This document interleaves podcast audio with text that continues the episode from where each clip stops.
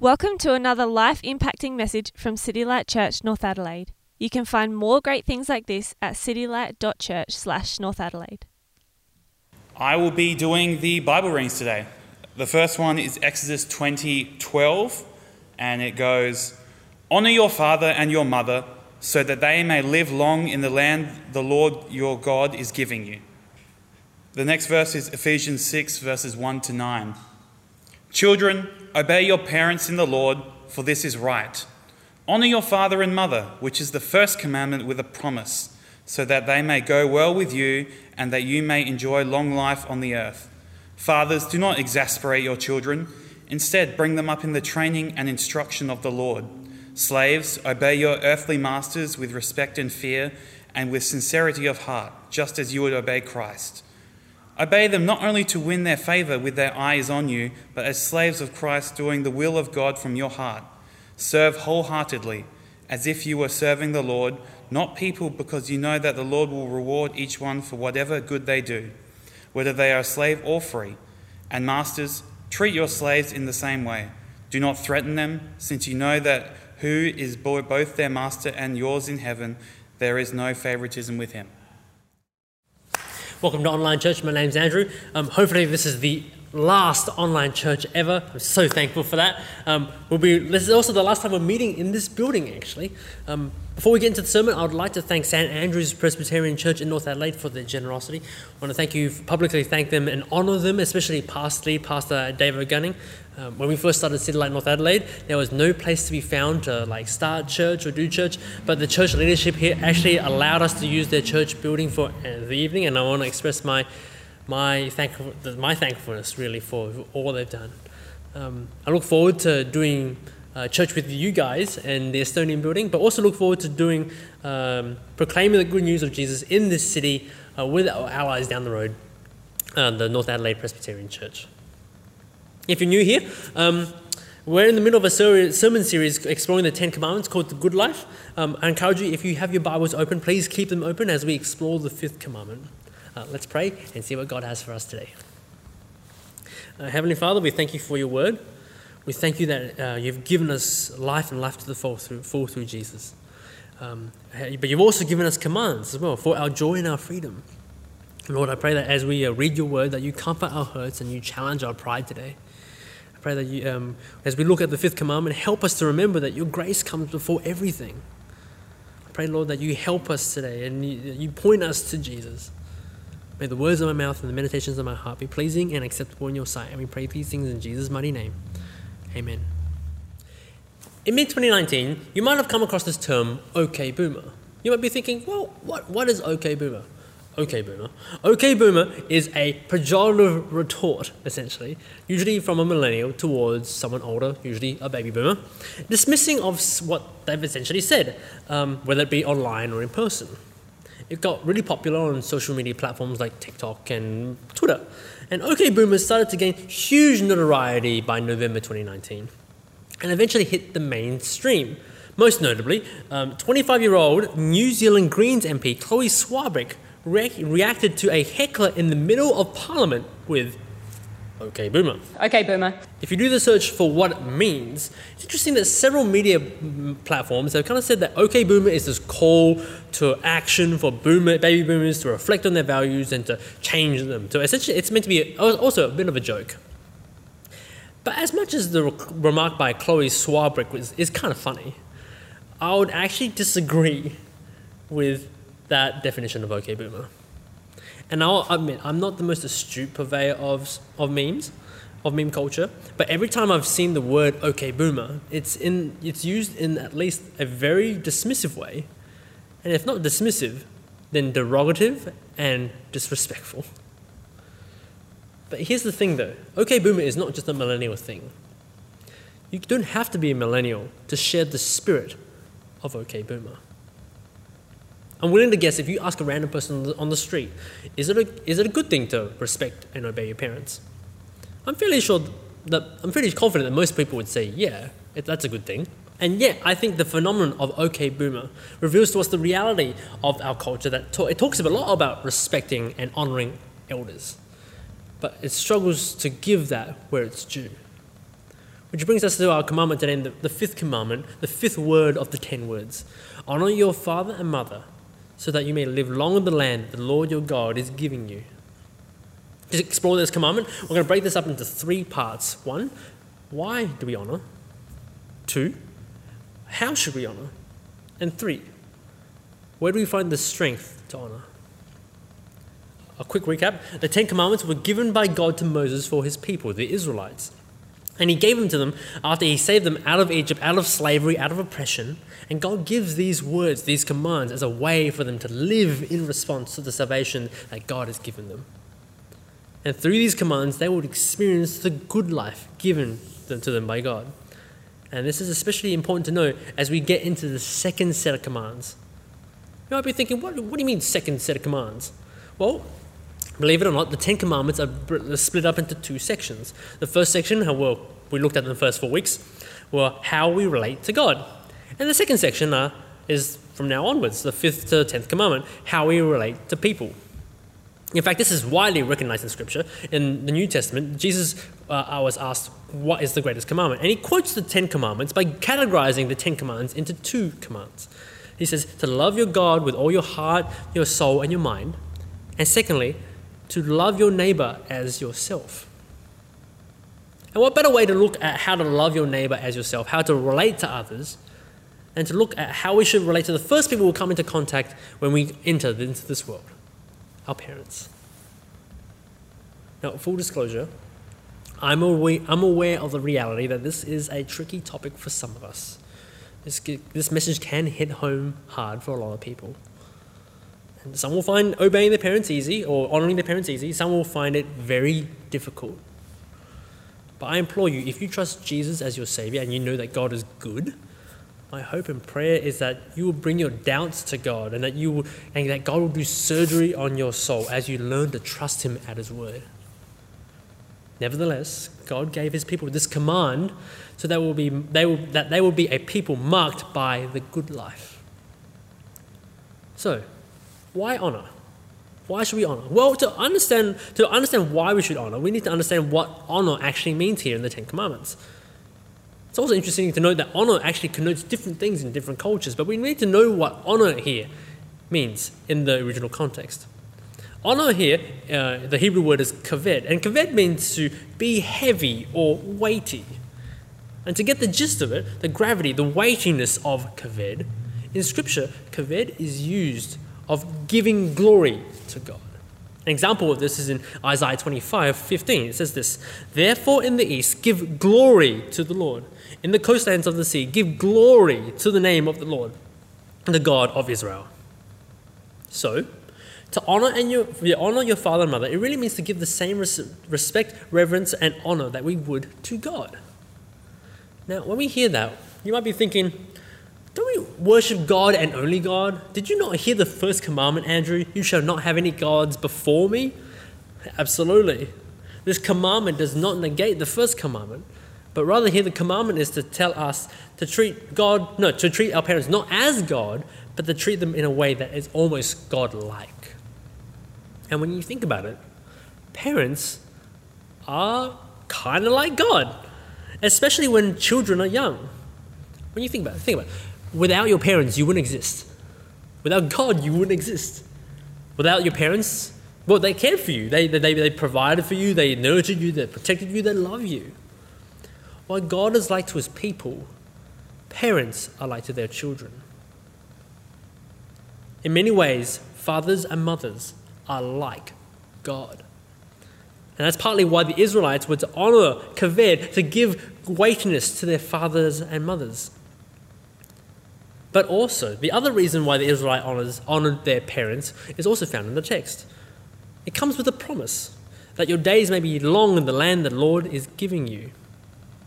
In Deuteronomy, Deuteronomy 5.16, the commandment, this commandment to honor your parents is reiterated with the promise that it may go well with you. God promised that the people, uh, that his people would not just live long, lengthy lives, but they would experience the presence of God and His favor if they followed this command. And when you think about it, it makes sense mechanistically, right?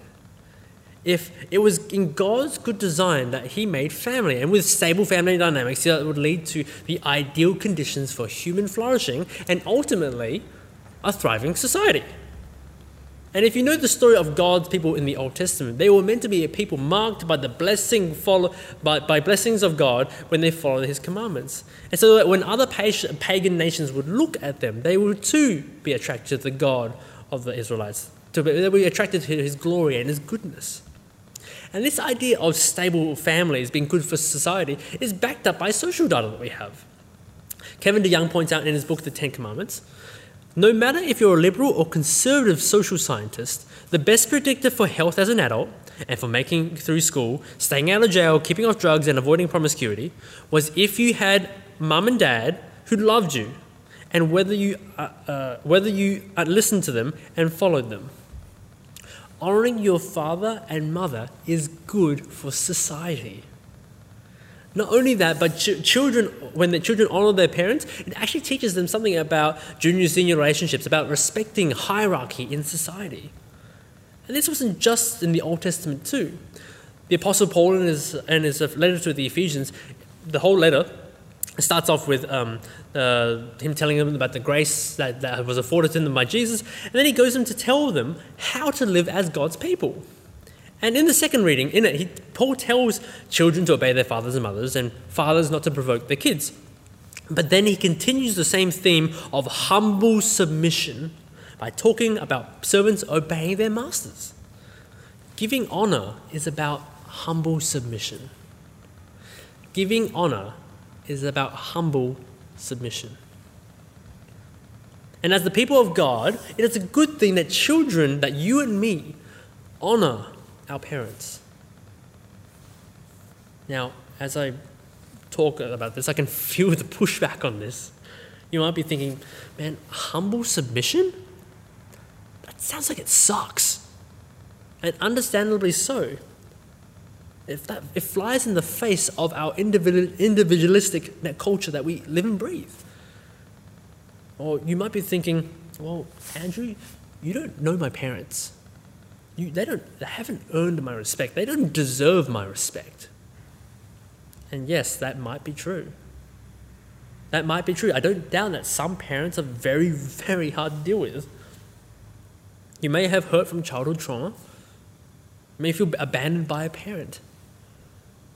I don't want to just discount the immense pain and suffering that some people have experienced at the hands of their parents. I'm not saying here that if your parent is being abusive, that you must stay there and obey there. And if you're watching this and you, that is you, you have the right, and I would, I would plead with you call the police and get the heck out of there. And if you need support and care, reach out to us or at least someone. But the sad reality is that we live in a broken, messed up world. But simply because people have abused their roles as parents, it doesn't reduce the goodness of the structure of family. Because at the end of the day, this command is not about our parents deserving honor. It's about the realization that our life is not our own, but it's a gift from above.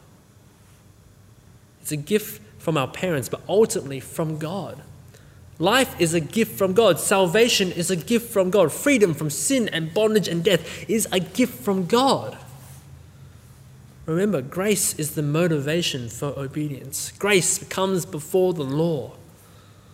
When we take this command seriously, it, when we treat our parents well and honor them, it reflects how we treat God. Which leads me to my second point. How do we honor? How do, how do we do it? Well, if you're looking at a, list of things to do, the Bible doesn't tell it, give us that at all. And the thing is, honor is perceived as different things in different cultures. I get that. But we must remember what the, how the Bible defines honor. We must remember what kaved means. It means to give weight. And that weightiness does not start with our hands, but it starts with our hearts. Having said that, giving weightiness to our parents might look different at different life stages. So I'm going to look at what that might look like for children, for early adults, and 40 plus. Firstly, for children, um, as a child, um, even up to the, maybe the point of 20, maybe even 25, um, a lot of development is actually happening in the brain. In particular, this part of the brain, this front chunky bit, they're called the prefrontal cortex. It's responsible for uh, self control, for decision making, for planning, for problem solving, all those kinds of things. It actually makes sense that honoring parents in this developmental life stage consists of mostly obeying. Because during these years, children are growing their capacity to reason, and it's actually in their best interest to follow the instructions of parents. And if you're a parent, you know exactly what I'm talking about here. You only have to look as, a, as far as a child refusing to eat his vegetables and demanding chicken nuggets because they'd rather be fat and happy instead of being skinny and healthy. No joke, these were the words of young King Curtis, as he calls himself, on the American TV show Wife Swap. Chicken nuggets is like my family. Obedience should be the predominant marker shown by children when honoring their parents because it's actually good for them. This is obviously assuming that parents are looking out for their children, not telling them to do something that's wrong. But nevertheless, obedience is the key marker that should be shown by young children. The next life stage is early adulthood. Early adulthood is defined as anywhere between 20 and 35, which is actually most of our congregations. So that's a lot of you talk right now. Um, as we grow in our independence, we start to make more decisions for ourselves, and the nature of our relationship with our parents changes. And the Bible is not shy from this reality at all. Um, as we grow up, we grow our own sense of identity, who we are. But even though, as early adults, we are gaining more independence, it does, when we leave our father and mother, it does not mean that we stop honoring them. But what does it look like to give weight to our parents here? Well, I think humble submission here looks like reverence. Growing up in a Vietnamese home, I've always found it quite interesting that Australian culture likes to make parents out to be like their friends. But now thinking about it, in one sense, it's I think it's kind of helpful because it shows that the parents acknowledging are acknowledging that their child is coming to, into their own. But in another sense, I think it's kind of dangerous because as early adults, we can then start to dismiss our parents, not give them the reverence that's due to them because of dad's just old mate, right? We can unintentionally overlook the massive fact that they cared for us all of our lives up to this point, and we can become cavalier and dismissive of all their contributions, which can lead to a propensity towards ungratefulness. On, the flip side, I think there are, there are many honor shame cultures, such as Eastern cultures, that have a potentially unhealthy, overstated value on honor. To the point where young adults struggle to thrive and flourish due to fear of shame and bringing disrepute to the family name. Things like who you marry, and if and when you have kids, and what kind of job you have, and how much money do you make, and what suburb do you live. If you've seen the movie Mulan, you know exactly what I'm talking about. Fa Mulan. Present. Speaking without permission? Oops. But I think having read scripture and being a child of two cultures, if honor begins with the heart, then to honor your father and your mother as a Christian young adult is to not elevate yourself and to keep your parents in high standing. It means to listen to them when they have something to say and act and actually considering what they're saying. Revolutionary idea, right? It means supporting each other in life and being happy and willing to help them if need be. And to show them gratitude all of the time. Not just on Father's or Mother's Day with a half hearted box of cheap chocolates. Now, the way that plays out in certain families may differ. But for some of us, I think it might even start with something as small as a regular phone call to tell them that you love them and that you're thankful to God for their work in you. Just a suggestion. And lastly, the final last stage I want to talk about is when we're older, middle aged adults, 40 plus. Realistically, here in this life stage, our parents are becoming older and they need more help. In fact, if you rewind back to our Mark series, in Mark 7, Jesus, Jesus makes a very poignant point about looking after parents in their old age as a way of honoring them. As our parents reduce their workload and eventually retire, they will need more support. Maybe financially, materially, emotionally, spiritually. especially if one of our parents passes away before the other. Consider Paul's instruction to Timothy in 1 Timothy 5. He says this Give proper recognition to those widows who are really in need. But if a widow has, a chil- has children or grandchildren, these should learn first of all to put their religion into practice by caring for their own family and so repaying their parents and grandparents, for this is pleasing to God. Give the people these instructions so that no one may be open to blame. Anyone who does not provide for their relatives, and especially their own household, has denied their faith and is worse than an unbeliever. Oof. Honoring your parents is not merely lip service, but it's treating them with the dignity of the dignity of being a human made in the image of God.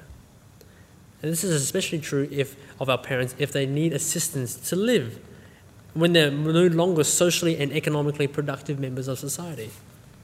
Well, you might be thinking, well, if my parents become elderly, does that mean does that mean aged care? And in some cases, I, th- I think so. But again, honor starts with the heart. What must be done is in the best interest of our parents to honor them and not what is easiest for us. And that's the thing. No matter what life stage you're in, honoring your parents can be quite hard.